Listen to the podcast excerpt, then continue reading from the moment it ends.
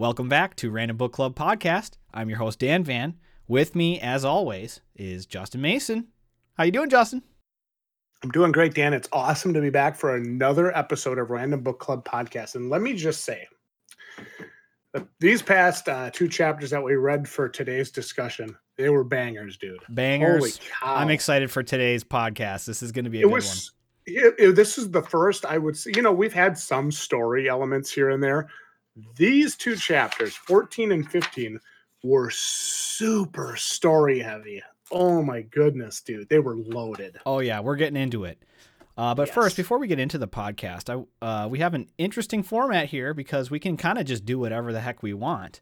Uh, Justin, you've been working on that lit RPG, and I have you, been. you let me know that you had a little excerpt, a little, couple chapter or a couple uh, paragraphs you want to share. I think that'd be awesome for the listeners to hear. Awesome. So I'm just going to jump right into it. I'm not going to give you any background or any any knowledge. All I'm going to tell you is that two of our heroes are um, going to explore the butcher's den. We'll leave it at that. Ren grit his teeth. He wondered for a moment if he was in over his head. When he turned the corner and saw the scene that lay bloodied before him, he knew, in fact, that he was. There, in front of him, was Arya, entangled in a mess of meat hooks and chains. The entire back of her robes had been torn away, and no less than eight thick, rusted four-inch steel hooks dug deep into the in beneath her skin. The chains went and disappeared to hollow black holes into the ceiling. There was about 20 more or so of these chains that had yet to have their hooks taste flesh. They were shiny and silver, brand new for certain. Ren looked away and retched at the sight of Arya's white robe drenched in dripping crimson blood. This was the life of adventurers? Ren choked back the urge to cry when Arya looked up at him with a searing pain in her eyes. Her gaze begged him to help her, and he didn't know if he could. The act alone of her lifting her head caused blood to trickle from the wounds on her back. Ren could see any semblance of vitality slowly leaving her body. Oh my god. Gruesome. Uh, so I wrote that in a Saturday afternoon with the guys drinking some beers watching the Mets game. No problem. Just a, I, a light, know, easy, just a yeah, easy writing. So that would be like dark fantasy, right? Or what do they call that? Like black fan? They call that. There's a name for it. It's dark fantasy. Dark fantasy. Um, super creepy, dude. Super well, creepy. So this is like their first mission, right? And they were supposed to go together, but they found out our one character kind of is cursed, right? So the one of the guys is like, "I'm out. I'm not doing this. I'm not going with your party. I don't want to die." You know. So the girl, she's like, "Well, you know, I mean, I'll still work with you," and she ends up getting kidnapped by the butcher. Oh my gosh! Well, and this, and this is her fate. So that's exciting, and um, I'm already hearing things in there that remind me of this story that we're reading now, uh, where Ren is saying like, "This is the life of an adventurer. This is what I mm-hmm. bought into." So obviously, this is probably his first taste of like real gruesomeness. Yes. And uh, probably the turn in the story where it's like, okay, now things are getting real, you know. So, yeah. and that kind of it, it, kind of neatly segues into sort of Bedwyr right here. Uh, I'm yes. looking forward to hearing more from that. And thanks, Dan. Um, we'll say it. We'll plug it again at the end. But obviously, if you guys want to check out some more of Justin's work, uh, we've got links in the description below to uh, his stuff. So check it out. Obviously, he's got a mind and a talent for writing. So let's jump into the Sword of Bedwyr, chapter 14, the first job. The first job. The first job. So let me just start right off. I'm gonna just I'm just gonna kind of fire from the hip here. Just the title alone, first of all, makes me think, okay, they're they gonna be working for somebody? Uh, are they gonna be pillaging something? Are they gonna plunder something? I'm, I just kind of like, kind of like hearing the title. I'm thinking to myself, the first job. And when I actually read the chapter, I never thought that it would just be as simple as it was. Yep. This is kind of like a buddy buddy shake them down it's, sequence. Yeah, I it's mean, it's good. good. Yeah, yeah, it's let's, pretty let's good. get into it, man. All right, I'm going to start with the the first paragraph of the chapter. Luthien thought, "Tiny alcove, the most ridiculous name he had ever heard for a street." Until Oliver, leading him through the shabby avenues of the d- dilapidated wooden buildings, turned a corner and announced that they were home. Tiny Alcove was more an alley than a street barely eight feet wide and shrouded in the shadows of tall buildings whose main entrances were on other fronts. So this is like the back side of a bunch of buildings. Just see him like walking through, like Yep. And it's called and the street name is Tiny Alcove, and that's awesome. Perfect. So, Oliver, and Luthien continue traveling down this street in the middle of a moonless night, so it's very dark. Upstairs, mm-hmm. onto landings, as they make their way to Oliver's old house. On the way, Luthien is noticing shady people lurking about, broken down stairs and walkways, and an overall feeling of danger. Oliver points out in a whisper that some of the people Luthien notices are part of a thieving guild, which he is not associated with personally. So this is kind of like our first taste of the guild or guilds in general, depending on how many are actually in the series. Mm-hmm. But this is kind of like our first taste, our first sight of that. Yeah, I, I like it that, that he just throws it in there, and you're you're learning a little bit more about Oliver. Where you're like, oh yeah, that's right. Okay, he was total. We learned from uh, what's the the tavern uh, Tasman, Tasman. We were- the learned from, Tasmanian Devil. from Taz that oh freaking Oliver's back in town, you know. And so Oliver knows some stuff, and he's sharing with Luthien, yo, this is part of, and they make it pretty clear, like those are those are Thief Guild guys, and and then Luthien's kind of like, are you a member? And he's like, no, dude, no, I'm not part of that. I'm not part of them, I'm Uh, not part of them jokers. which I think is cool. You know, you would think he would be, but he's not. Yeah, I kind of expected him to be, honestly. The pair make it to a doorway where Oliver announces that this is his old home, but he's not immediately going in. Instead, he's just stroking his goatee, looking slightly afraid and thoughtful. Oliver tells Luthien that they cannot go down there, to which Luthien lightheartedly questions, One must learn to sense these things? Hmm? Because that's what he's always saying. So here comes a cool part. Then Oliver grins, jumps to the top of the steps because it, it's like remember the scene from Home Alone when the guy like slips on the stairs going down Yes, the icy thing. yes. That's And what I just, like, imagine. clunk, clunk, clunk, Yeah. clunk, clunk. That's what I imagine. Like as they're going through this like the tiny alcove and they find Oliver's house. It's actually a stairs that go down into it. There's a doorway there. So he jumps to the top of the of the steps and throws his main gauche, which is a dagger. I don't think we ever went over that, but it's just a uh, a dagger. It, would be a, like s- a, go ahead. it's like a disarming dagger. yeah, it'd be like a that you sword size for a halfling. Yeah, it's it's yeah, it's like a disarming dagger that you use as a secondary weapon when using a rapier. Uh, that's Yeah, cool. I didn't yeah. know that the disarming part. Yep. Directly Yep. at the door of the house. So he throws it right at the door of the house, which embeds itself into the wood with a resounding thud. I can see it. I can see the whole scene. It's awesome. And then here's another part from the book. Luthien started to ask what the halfling thought he was doing, but the young man was interrupted by a dozen rapid clicking noises, the sound of stone scraping stone, and a sudden hiss. He spun backward toward the door, then hopped up next to Oliver as darts ricocheted off the stone stairs. The bottom of the landing burned with hot fire, and as Luthien stared on in disbelief, a large block of stone slid out from above the doorway, crashing down into the flames. As That's though a booby trap. yes, as though a giant had peeked over the edge of the stairs and puffed out a candle, the flame suddenly disappeared. Now we can go down there, Oliver said. what the do- heck? You do these voices for Oliver, right? Now we can't go down there.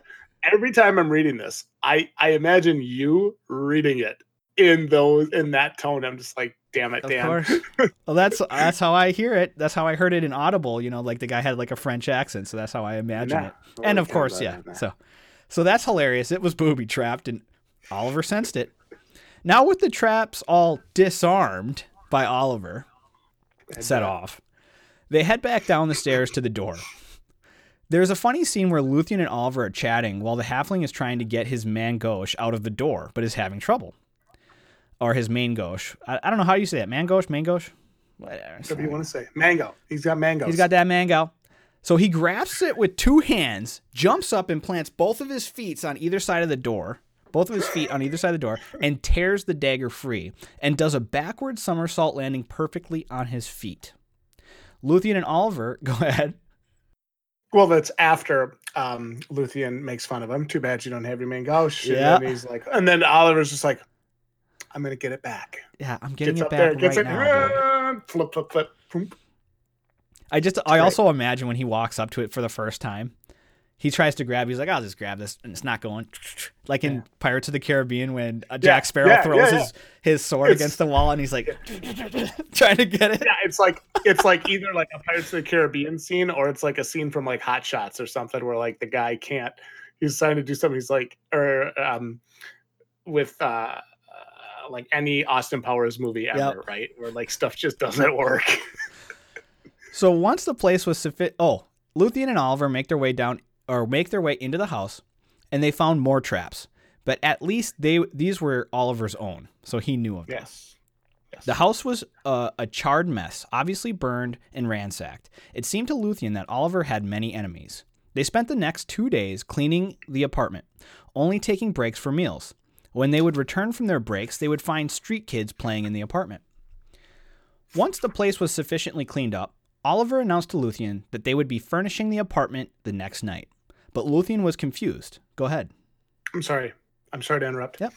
Um, I just wanted to talk about what they had used to burn the apartment. It looked like somebody threw what we would call a Molotov cocktail at him. Yeah, he. Uh, yeah, what did they call it in the book? It was like Elvish. Elvish, Elvish Wine? hot wine.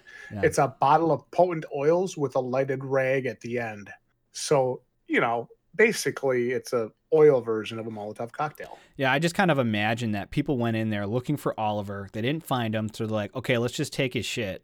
And they took all the stuff, and they're like, yeah, and we need to burn this because I don't want my fingerprints here. So,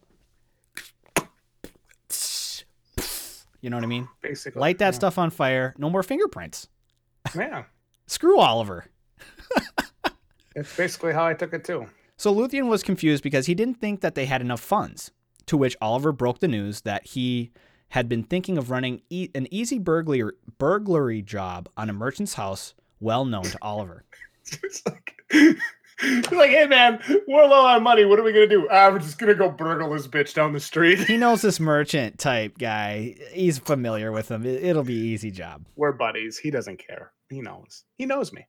Luthien didn't seem thrilled by the prospect of robbing someone, but Oliver forced him to face the question head on by explaining that sometimes stealing from people is illegal, and sometimes it's just business. Luthien seemed to hold off on making any judgments until he sees for himself. After all, their funds won't last forever, and they do need to make this apartment more homey for themselves. I like it.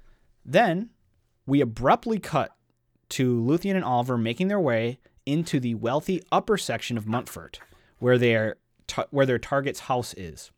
Oliver is guiding Luthien easily on the rooftops of the grand houses. They notice that there are many patrolling Cyclopians in this area of town. Luthien is still feeling uneasy with this, but goes along with the halfling's plan. Oliver descended from the roof of th- three stories up to a window where he used a glass cutter to break in quietly, and once he was inside, Luthien followed. Luthien had never seen such a collection.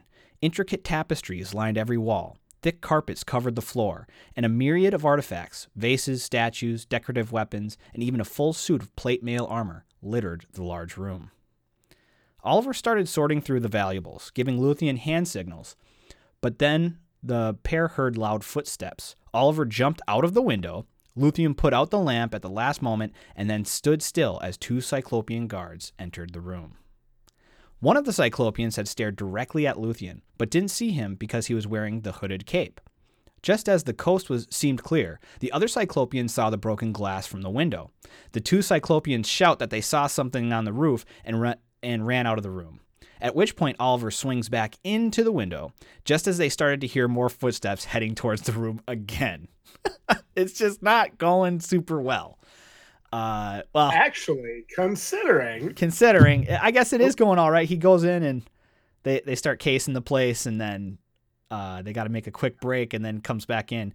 And the Cyclopian stared right at Luthien and it's just like he can hear his own heartbeat in his freaking ears and the Cyclopian's just like, "I love his this tapestry." And it's like, "Okay, we're good." he's just about to draw his sword and he doesn't. Yep. Oliver picks the lock on the drawer. Oh, um, let's see here. No, Luthien and Oliver hide under the cloak as the merchant, along with several guards, enter the room. Upon his own inspection, the merchant was pissed that they got away, but very loudly proclaims that at least they didn't take his statue or his jewels. He then orders the guards to con- conduct a search and leaves the room.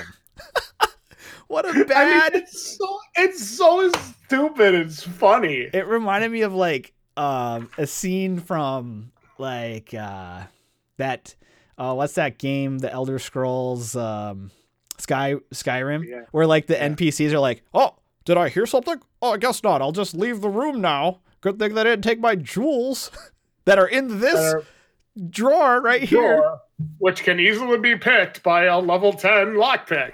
So Oliver picks the lock on the drawer containing the jewels and other valuables, stuffs them into a small sack, then tells Luthien to get the statue the merchant had talked about.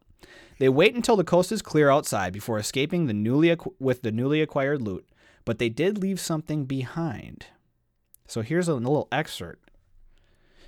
The light in the room had been dim, and the friends did not notice the most significant mark they had left behind, but the merchant most certainly did. On the tapestry, where Luthien had first hidden from the Cyclopians, loomed the silhouette of a caped man, a crimson colored shadow somehow indelibly stained upon the images of the tapestry. No amount of washing could remove it.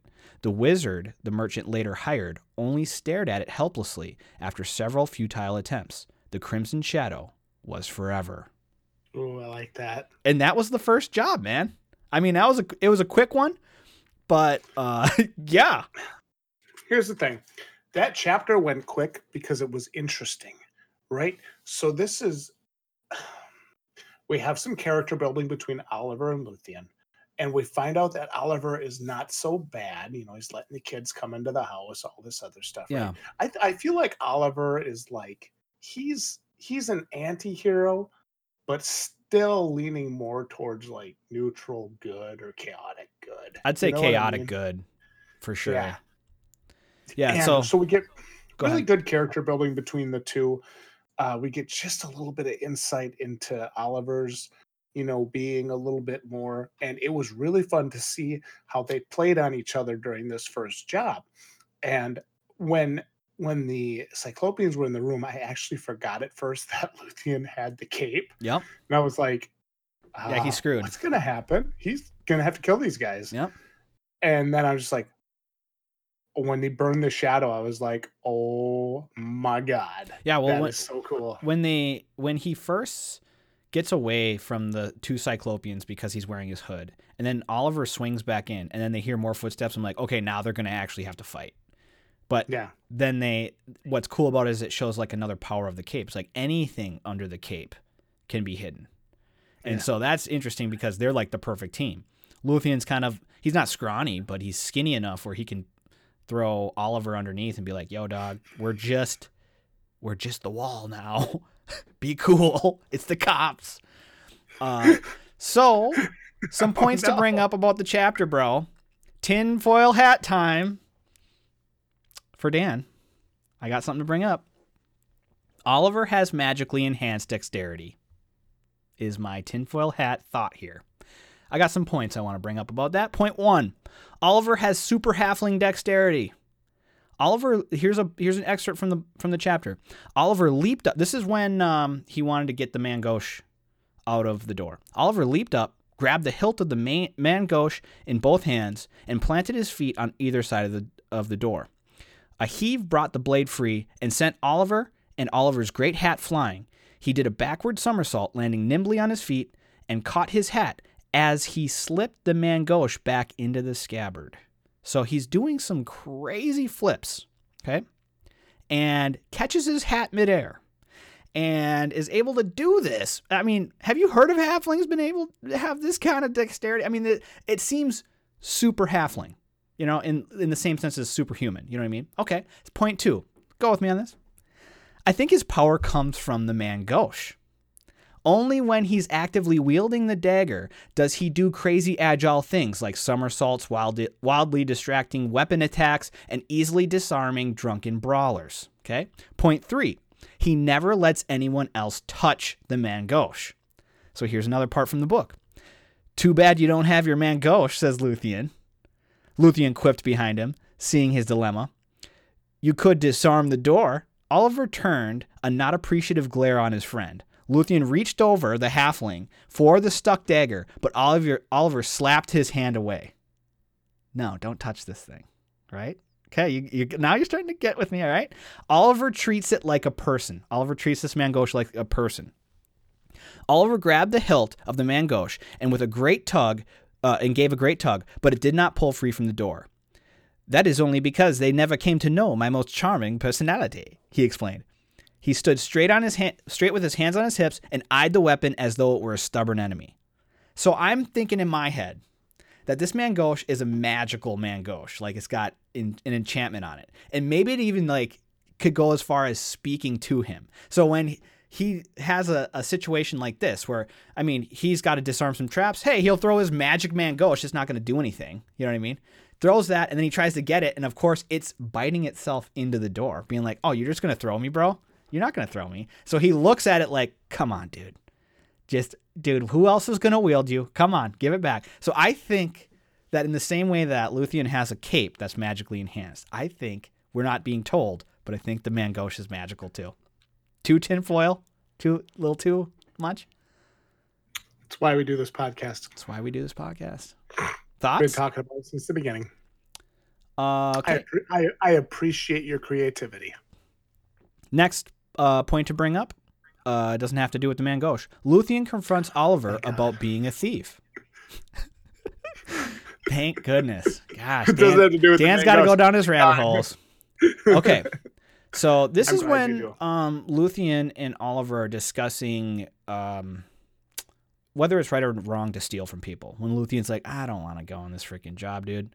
So to take another man's property is against the law, he answered. Aha! The halfling cried. This is where you are wrong. Sometimes to take another man's property is against the law. Sometimes it's also called business. And is what you do business? The young Bedwyr asked sarcastically.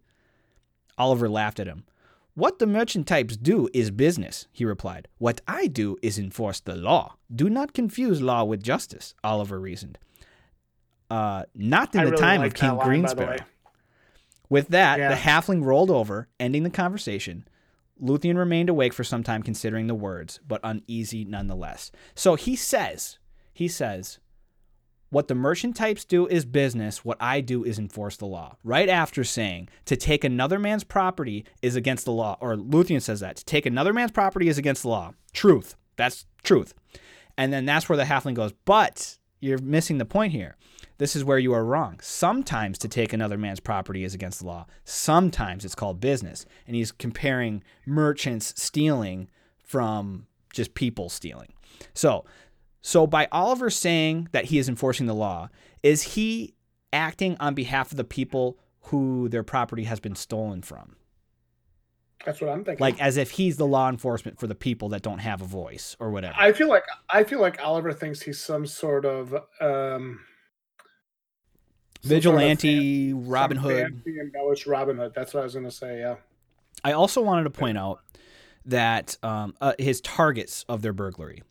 It's the merchant's house, not his shop. He's not stealing goods, he's stealing wealth that he believes have, has been ill gotten. And I appreciate mm. that personally because, like, knowing business owners, I would be pissed if someone stole from their business.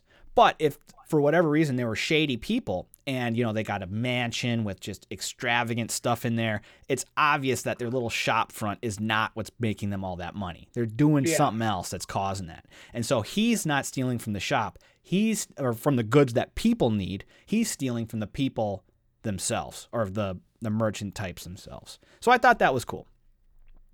Um, places of note: Tiny Alcove Street, Four doors down and straight down the stairs on the right is the door to Oliver's house. Had been burned and ransacked for valuables, Luthien and Oliver spent the first few days of their time in Montfort cleaning up the place. It also seemed to attract some local street kids for some reason. Mm-hmm. Montfort's upper section. Grand houses of wealthy merchants and nobles are in this area of the city, surrounded by a wall that separates the outer, poorer part of Montfort from them. The area is yeah. patrolled by uh, uh, uh, Praetorian Cyclopians that are paid by wealthy in, by the wealthy inhabitants. What up? This is where we get not maybe the first sight of the uh, class divisions, but this is where it's really hammered home that there is a clear difference. Yeah. Between you know, and, and you can see it in our own societies. Like it's nothing new but this is where we get that first real vision kind of of okay you walk in to montfort here's this you know nice sprawling city there's taverns there's this that and the other thing and now you're in tiny alcove and it's a total shithole oh and now you're in the higher quarter and there's mm-hmm. guards everywhere and there's a wall and there's big houses and there's walls and there's all these different things to separate these people that just don't even want to deal with the street urchins. Yeah, they you know the, he talks about when when they're first going on their uh, their first job, they're jumping through the rooftops of this this upper um, Yeah. area, and they're at least three stories tall on the houses. This isn't some apartment complex where you have like fifteen families living in one building. This is Yeah. a single person's home that's three stories tall, you know? So it really shows the disparity there. And then also the fact that there's so many patrolling guards there. And yeah, And there's even some on rooftops. yep. It's like they're aware, they know what's up. So that does it for chapter 14. Um, what do you think of the title now that we went through what the first job was? I liked it. Yeah. Yeah, I think it fit well. It Um, does. you know, it, It really it kind of makes you, th- you don't know what to expect uh, when you read that. You think, oh, maybe they're going to get hired or something, like you said. That's but- what I thought. But it ended up being Oliver comes up with the jobs, and I kind of Mhm. like that. He's on his own. He's like, "Hey, here's the first job, dude. We need to furnish this apartment, bruh." Yeah, it's like all about furnishing the apartment. And now I think in the next chapter we find out that he's looking for like an array of coats. And Yeah, I'm just like, what is this guy's damage? Like, what? Who hurt him? it's it's awesome. So that that brings us right into the next chapter, which is kind of takes place the next week. So yeah. this I think it's actually three weeks later. oh, is it three weeks? I thought it was three jobs. Uh, well, So I'll, I'll I'll read what I have to say, and you can correct me if you find it. Okay? I'll just read the first sentence here.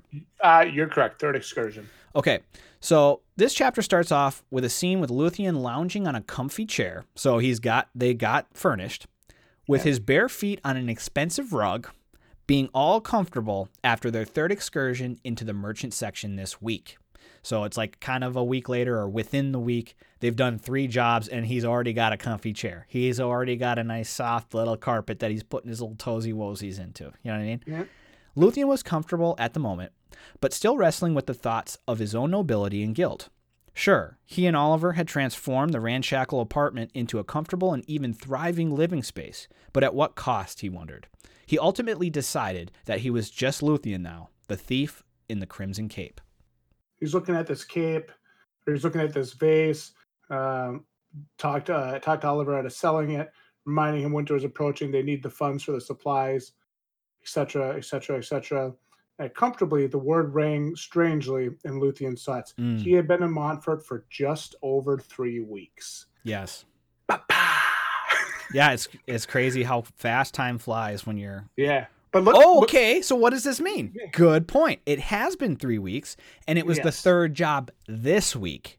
So they've been doing jobs all the three weeks. So you know, you can look at this right, and you can see like they're not messing around. No, or maybe right. Luthien's Luthien's just kind of like, okay, I'm gonna go with you now, Oliver. Let's what are we doing next? Oh, I'll put my cape on and I'll be here and I'll do this. And you just see that like he's still fighting with this whole lifestyle, which I can totally understand from a ra- morality standpoint.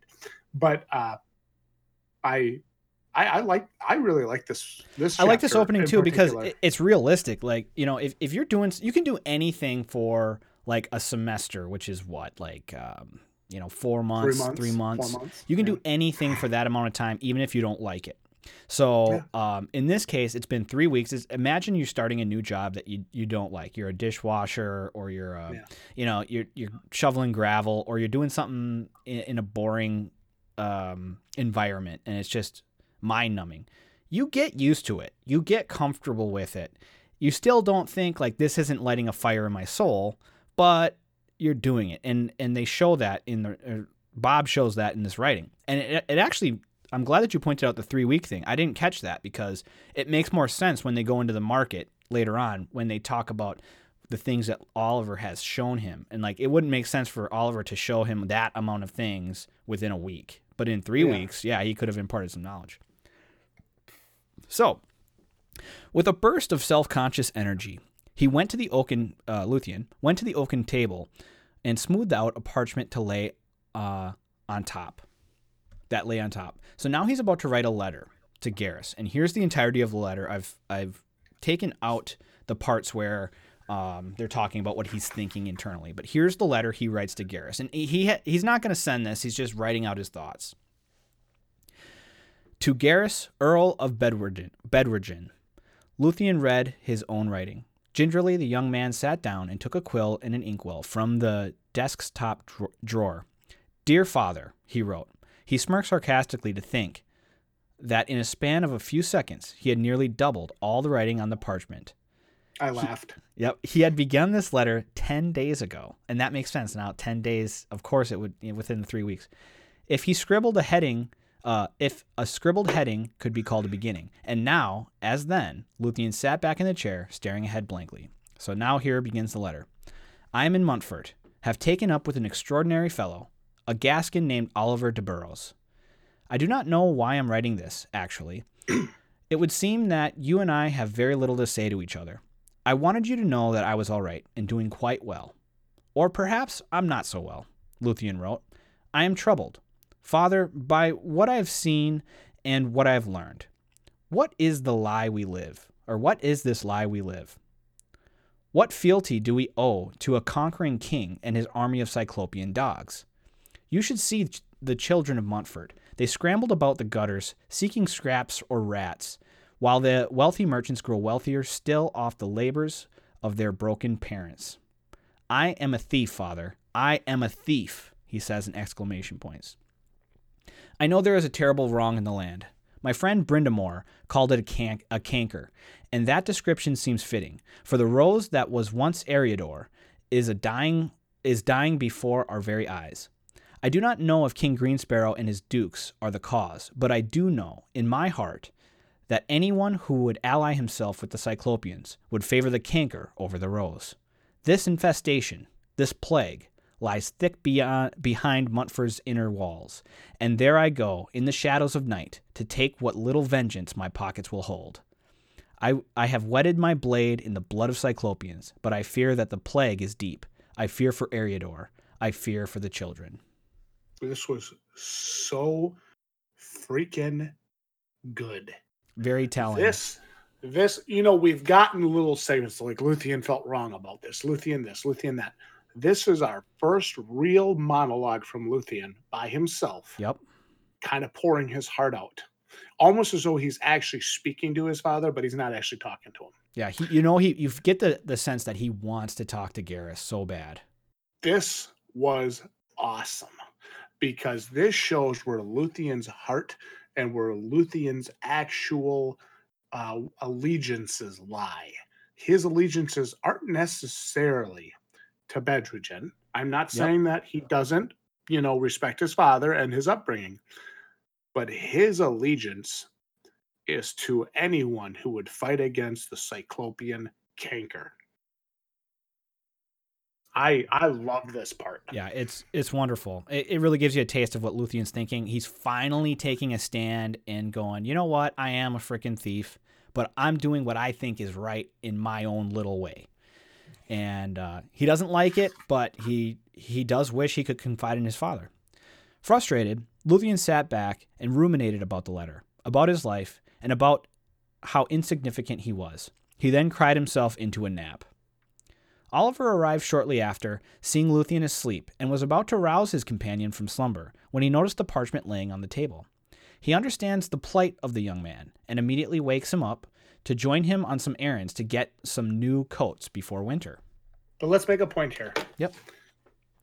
He, Oliver sees this, and he is at first not guilt stricken, but he's hit with like a sense of, oh, crap you know, like this mm-hmm. sucks. Like I know he's down. So what does Oliver do? I'm not saying you should ever fake it, but he kind of forces a smile to get Luthien out of this slump and say, "Hey, come on, let's go. You know, come on with me. I, I need your help." And he's he's trying to be bright and bubbly and excited when he knows clearly that Luthien is maybe not in a good way here. Yeah, and and let's delve into that deeper at the end of the chapter uh, sure. during one of the points sure. to bring up because that's that is a really good thing that you that you caught on to. So um, Luthien then understands. Oh, here we go. Um, so they need to get some coats before winter. Luthien then understands Oliver's need for so many coats because he's like, "Why do you need so many coats, bruv?" As it becomes clear, keep one and throw the rest of them in the street. Yeah. So it becomes clear to him that the discarded coats will become uh, will come to good use among the children of the street.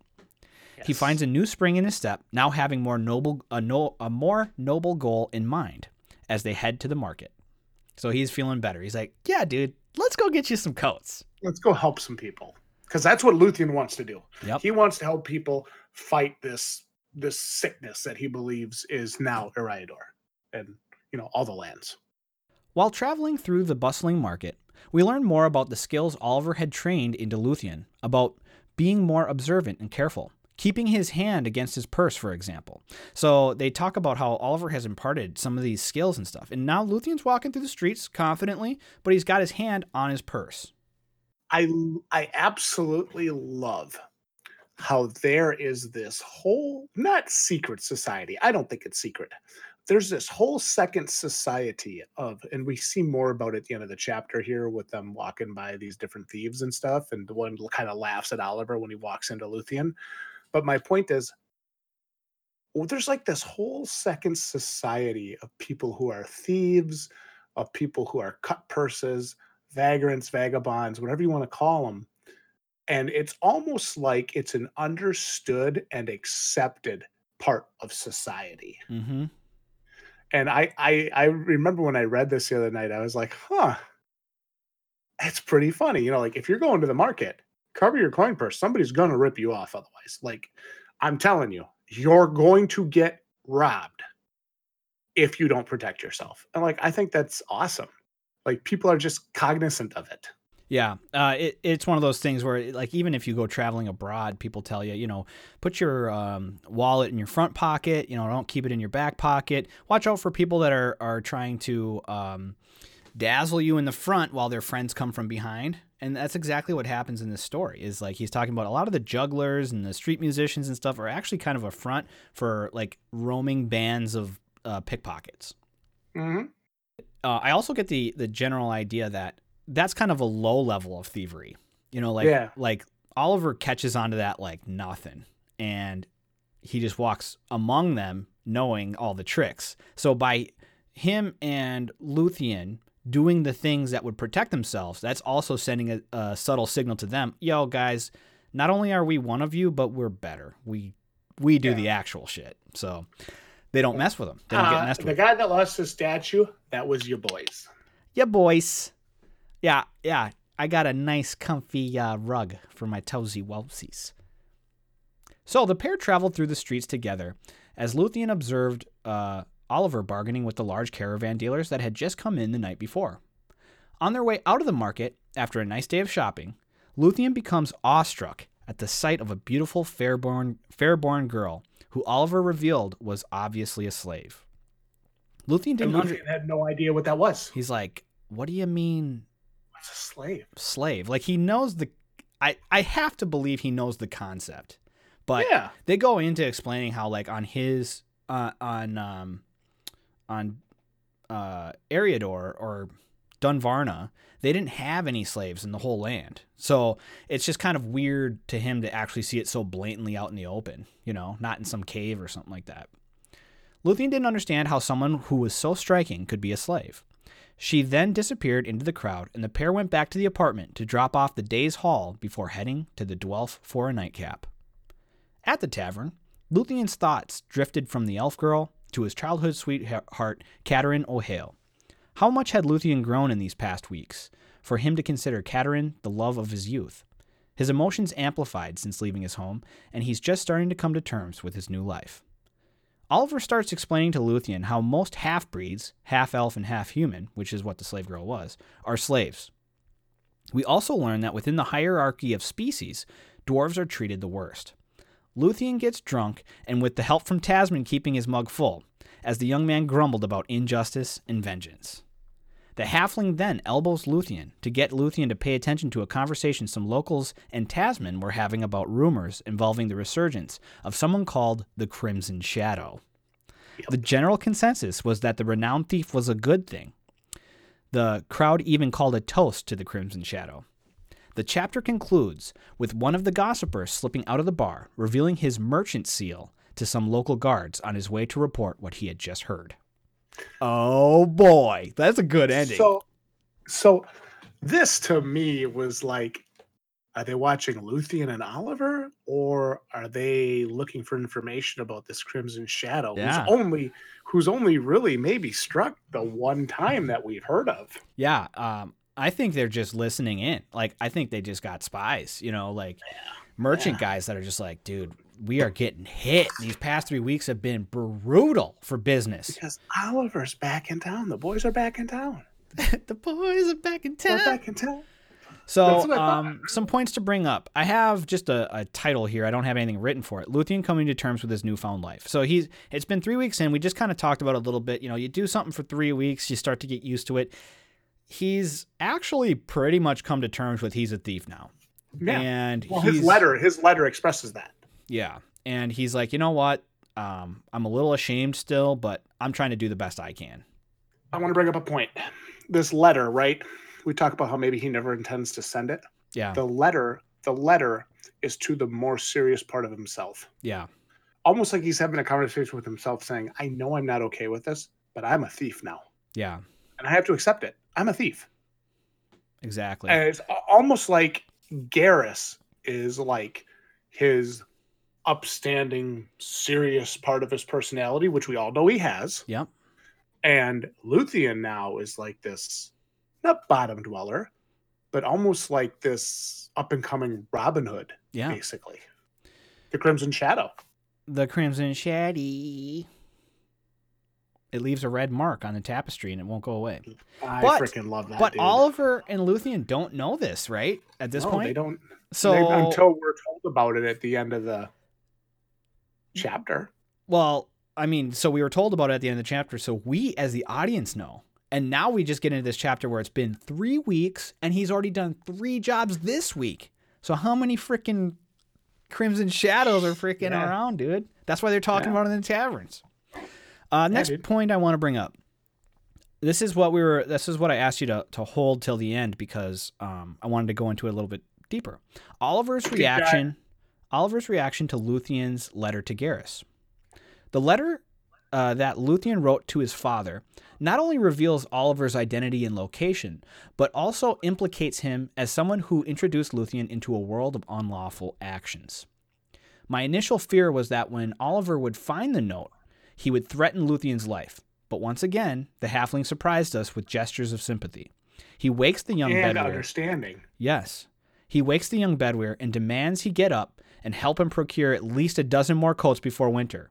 This gets Luthien out of his funk, and we soon soon learn the lesson uh, about Oliver's Robin Hood like nature, about how he gives it to the kids. Go ahead. I will say this: if Oliver was going to kill Luthien, he would have done it already. He's had multiple opportunities, including when Luthien is drunk at the end of the chapter. Absolutely. It's just kind of. Uh, it's. It, I found it really interesting because as soon as Oliver walks in and he's about to wake up Luthien, he sees the note. I'm like, oh crap, Luthien, I- get out! I never thought of that. I I, never even thought of that. No. I was like, dude, we're in we're in Oliver's court here, and so this could get ugly. But Oliver reads it, and then he looks at Luthien with sympathy, and he's like, dude, I know your feels, bro. Like, you know what? Let's get you up and at him, dude. Let's let's go do something that's gonna make you Want to uh, do this? feel good. Let's go and steal some. Shit. the the last point I want to bring up is the merchant spies. That merchant was talking actively in the the gossiping group, being like, "Is it a good idea? Uh, if the Crimson Shadow's here?" And then the the the drunken locals are like, "Of course it's a good idea. If it's bad for the merchants, it's good for us, bro. To the Crimson Shadow!" And and then like a dozen people hold up their mugs to the Crimson Shadow. Yeah, So then he yeah. rolls out, and it's not just some dude that's a merchant. He's got a merchant seal. He's part of the merchant guild, just in the same way that there's a thieves guild. So it's like, um, that I want to know who that guy is. Oh, oh, Yes, point, possible yes. point. We see that these guards let him pass with this merchant seal and they're Cyclopians. Ergo, they could also work for Greensparrow. Ergo, the Merchants Guild could also be in cahoots with Greensparrow. Holy shit. They could be in cahoots with. Goons- Well, they definitely are, because the the didn't that. Cyclopians were given to the dukes of all those cities. That's what I'm thinking. Yeah. So like if these if these cyclopians are letting these merchant types pass then these merchant types are just like yo dog out of my way. Here's my seal. Move your shit. So if they're letting these guys through that means that these merchants are higher standing than even the technical spies yeah, for greensparrow and the dukes which tells me these merchants are in bed with greensparrow. They're connected, and Luthien and Oliver might be stepping into uh, something a little deeper than they expected. Right? a bigger pile of horse manure than we thought Places of note: Tiny Alcove Aye. Street. Many trades and fences um, are on this street. They just they describe in the chapter a fence. For those of you who don't know, is a dealer or dealers of stolen goods, and Hmm. they're available to anyone who operates on this street. So i was wondering what that was Okay, yeah. So a fence is just like you know, hey man, I got a vase, a blue vase. You got anybody in the market for a blue vase? Um, that's all it is. It's someone who ste- who s- resells your stolen stuff at a at Okay. a. They do it for. A, they charge you like, okay, well, I'll take uh, a third, and then you get two thirds. You got the goods. I'm gonna get rid of it, Good and that way, when you give it to someone else to sell, it doesn't go back to you. Hopefully, is the idea. Um, and the large trading caravan's journey to Montfort. So they talk about the when they go into the market that a large trading caravan had just gotten in there the night before, and they name drop a bunch of places. So map time, dude. Pull out the map, turn your books to the back of the page here. All right.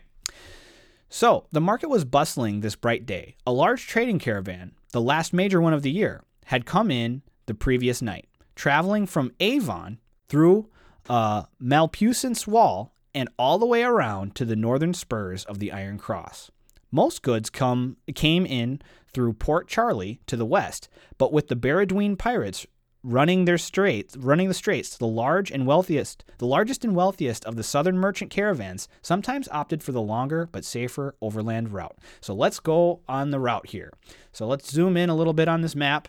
If you look down at the Iron Cross, uh, just below where it says Avon. So they're coming from Avon, and it says they go from Avon through Malpuissant's Wall, which is gonna be over here. Here's Malpuissant's Wall. So they they get all their goods in Avon, bring it up to Malpuissant's Wall. Then um, they go all the way around the northern spurs of the Iron Cross. So here's the Iron Cross, northern spurs, and they make their way up to Montfort. So that's the way. That's the overland route. It takes a lot longer than going uh, the sea route, which is here's Port Charley. So they go from Avon over probably to Mannington, get on a boat, and then they head uh, north uh, with Baranduine on the west, and then they go to Port Charley. But the issue there is they come across the Baranduine pirates that take their goods randomly. So some of them just opt, hey, we're just going to go the overland route. So I think that's pretty cool. So we learn a little bit more about the trade routes. There is that. So, what else do we got here? Special people. There's one special person introduced in this chapter. Nah, nobody interesting. It's totally irrelevant. Whoever this Someone is. Someone who is smoking, smoking hot. The half elf slave girl. Arf. Very beautiful, despite wearing tattered clothing. Walks with head bowed, uh, long and thick wheat colored hair that was shoulder length. Pointy ears poked out of her hair. Huge, bright, compelling green eyes that showed an inner strength that belied her low station in life. So, that's it for the chapter, bro. Do you have any questions for Bob? Or anything? you? My question for Bob, if I have to have a question for Bob, my Yeah. question is, Bob, how do you have such a, excuse my bluntness, boring, nothing happens chapter be so good? I yeah, I guess like, all they did is they, went to the market, they bought Yeah. some coats, and then they drank at the bar. they didn't fight anybody. They didn't. They didn't have go on a job. No, but there was like this feeling, and there was like this atmosphere, and there was this this this gentle tension in the marketplace, you know, with the other thieves and stuff, and it was captivating. I couldn't stop reading. I was like, I'll read this chapter in two parts: twenty minutes tonight, twenty minutes tomorrow night. I'll be done with it. You know, I read the whole damn thing. Yep. Well, So that's my question for Bob. How do you make because like for me, I can, you know, you saw with like my butcher scene, right? I can make that intense and I can make that, you know, interesting and dark. But how do I make my scenes that aren't that just as interesting and just as captivating? As a writer, I think that's something that is really important that we figure out. I think how he does it, and um, yeah, I think how he does it is through character conflict. You know how there's um, Yes. there's two types. There's the what is it, external and internal. Hmm. But I've got a special treat for you, bro, and special treat for the RBC podcast audience here. We have our first message from the people, and I wanted to share it with you. And have we're going to discuss what they talk about. Is that cool? Um, you have a message from the people. I have a message from the people. Would you be willing to say that you are the champion of the people? Potentially. How do I share my screen? Hold on. People's champion. Screen share, application. Here we go. Let me know. Delete all Okay. local content. Okay, you ready for this? Yes. Here we go. What Luthen determined was that every day that passed, Luthen found that he liked Oliver's company more and more. This halfling, admittedly a thief, was not an evil person. Far from it. From from his actions and tales of his past, those parts that Luthen decided might be the truth, Luthen can see that Oliver held himself up to very high principles. The halfling would only steal from merchants and nobles, for example, and despite his suggestions, when they had the merchant and his white wife helpless on the road, from from what Luthen could discern, Oliver was reluctant to kill anything except Cyclopians. Does that make him a racist if he's only killing Cyclopians? I think he's wrong because of killing the witnesses. Are we supposed to like Oliver because he seems like a bad person with thieving morals? But he's one of the main characters who works with Luthien. He's just being smart. He's witty. He's self-absorbed, and that's what I want in a character. Usually, if a bad, uh, usually if it's a bad person, it's a bad guy. Complex characters suck. So that came into us from uh, Mrs. Breitner's uh, 10th grade honors English class. Go Wolves! Arf, arf, guys.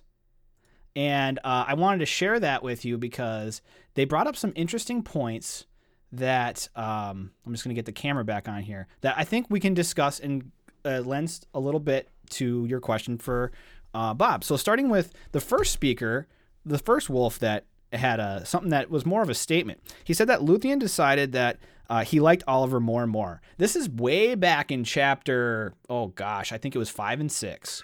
It's back when they toppled the first caravan, right? Yes, it was back in five and six, and he and um he he basically is stating like you know at the end of it, Oliver's like um I'm I'm going to we should kill these witnesses, and then doesn't.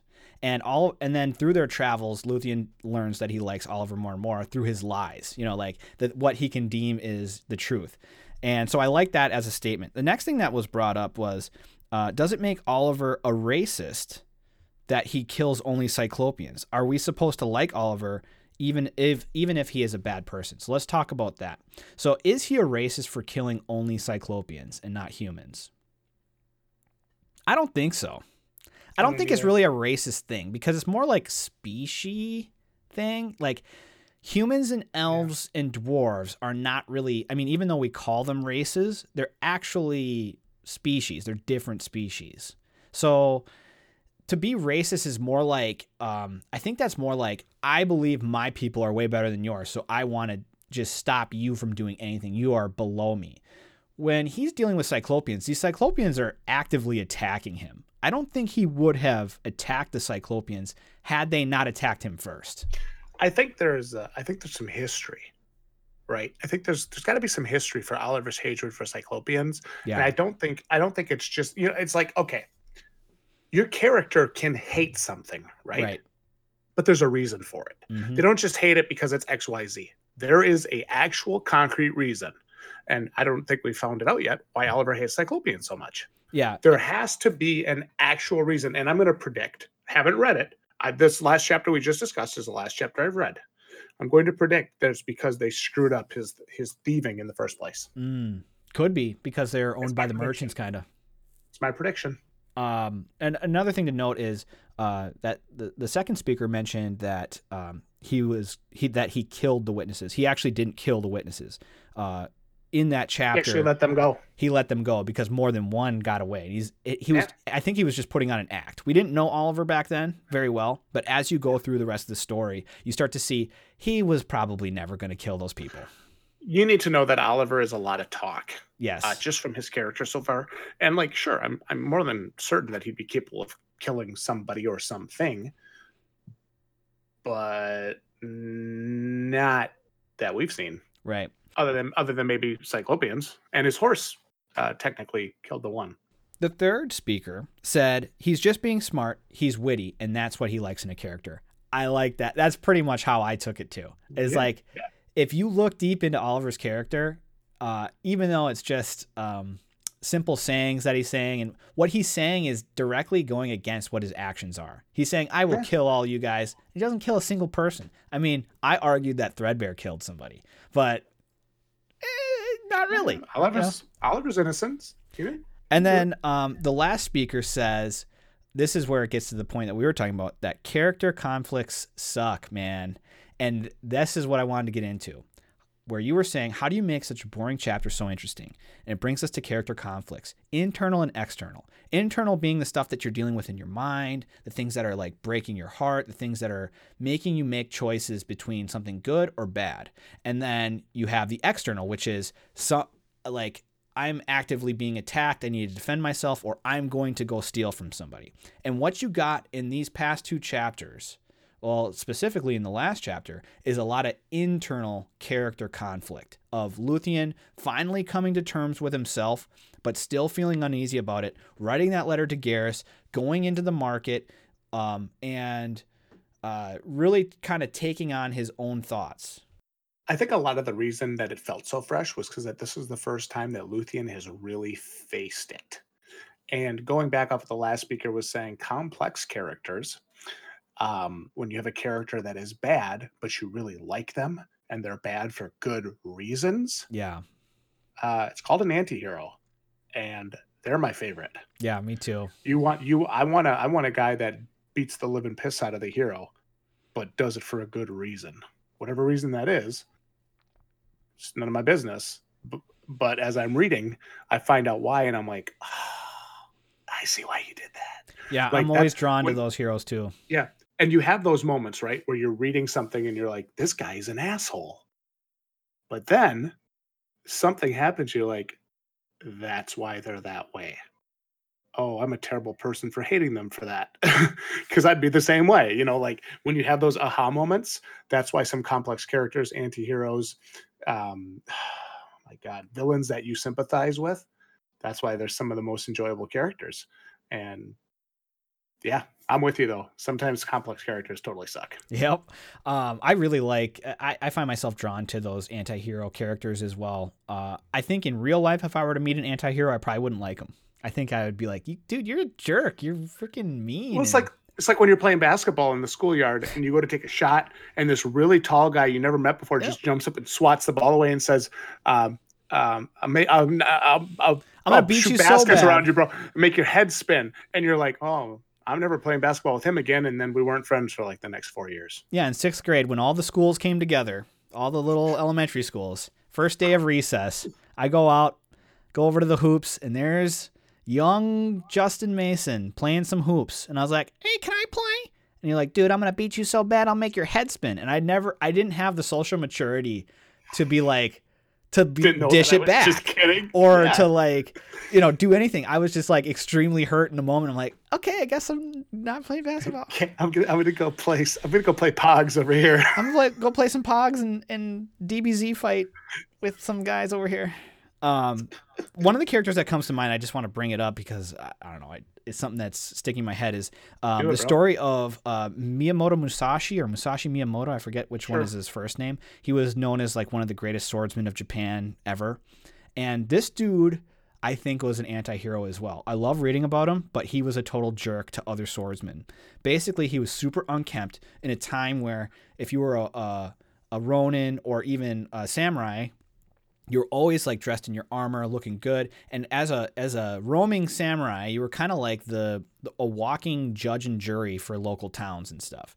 And Mhm. he was just all his goal was was I'm just going to be a swordsman and I'm going to be the best swordsman ever. He never lost a fight. And there was one guy that was bragging up about how he could beat Musashi. He could beat Musashi, no problem. And he was like the best swordsman of his area. So Musashi's like, "Yeah, dude, I'll meet you there. Let's go. Let's go to the island, and uh, we'll we'll take our rowboats to the island, and I'll meet you at noon, and we will, um, or I'll meet you at like 10 a.m. and we'll we'll fight then." So the dude gets there with his entourage. He's all dressed up to the nines. He's ready to go. He's got a long long sword, way longer than Musashi's, and that's what helped him win a lot of battles. And it's 10 o'clock. He's waiting for Musashi. Musashi's not there. He's like, okay, was Musashi coming? Like, what's going on? Two hours later, Musashi's still not there. And Musashi is just this freaking dog to this guy. He's like, this guy was unclean. I could smell him from a mile away. I challenged him because he said he could beat everybody. I can beat everybody. He's not even showing up. And finally, like four hours later, Musashi comes rowing up by himself up like, "Oh, you you ready to fight now, man?" And he's like, "Dude, I'm. What took you so long?" Blah blah blah. And he's like, "Hey, man, I thought you said two o'clock." And he's like, "No, we said 10. And he got him so riled up that when he came in for the attacks and stuff, um, uh, Musashi was able to like use that anger to his advantage. Also, an interesting note: what really pissed this guy off is Musashi didn't use his sword because his sword was shorter than the other guy's sword. So he used one of his oars from his rowboat to block the attacks and defeat this guy. And what ended up happening is I think he ended up killing the guy on accident. And then I think that was like his last fight. But the the idea there being is Musashi used every dirty tactic in the book, but he was a good guy. And he wrote he later on wrote um, a book called like uh, the the seven rings or something like that about how to be a, a good person and stuff and mm-hmm. it's kind of like a meditative book it's pretty cool really short but i wanted to bring that up because those are the characters that i am drawn to in literature yeah. in real life i'd probably be like that long swordsman being like dude you're such a stinky rat anyway well that's um that's gonna do it for this week's episode. Really, really good insight there from Dan. yeah, I, I, just love I love sharing that stuff. It was um, good. No, it was good. Dude. So I thank you it. very much, uh, Miss Brightner's tenth grade honors English yeah. class. That was awesome. We're always glad to hear from you guys. Yeah, all, all, yeah. Yeah, any sure. anyone else who wants to shoot us a message, send us an email. We'll read it on on the air or listen to it on the air, and we'll discuss it. Doesn't matter what chapter you're on. We'd love to talk about it. So, with that, Justin, thank you for joining me. Dan, as always, thank you for having me. Chapter, uh, this a podcast. Uh, it's an absolute pleasure to be a part of. The two chapters today were awesome, and I'm really looking forward to the next episode. Yeah, and you guys can check out his stuff if you if you liked what you heard in the beginning of the episode of his uh, latest work that he's working on. You can find more of his work uh, in the links in the description below. You can check him out, pick that up, and feel free to follow us on Wattpad, Jared and Justin authors. Awesome. Uh, Dan, let me ask you a question here. Sure. If the people like what they're hearing here on the YouTube, uh, where can they listen to the podcast? You guys can listen to us on Google Podcasts, Apple Podcasts, Spotify, any place that you listen to podcasts, you can listen to us or watch us on YouTube or check us out on BitChute if you don't like YouTube. So check us out, guys. All right, yeah. that does it for this week's episode. Thank you for listening to Random Book Club Podcast.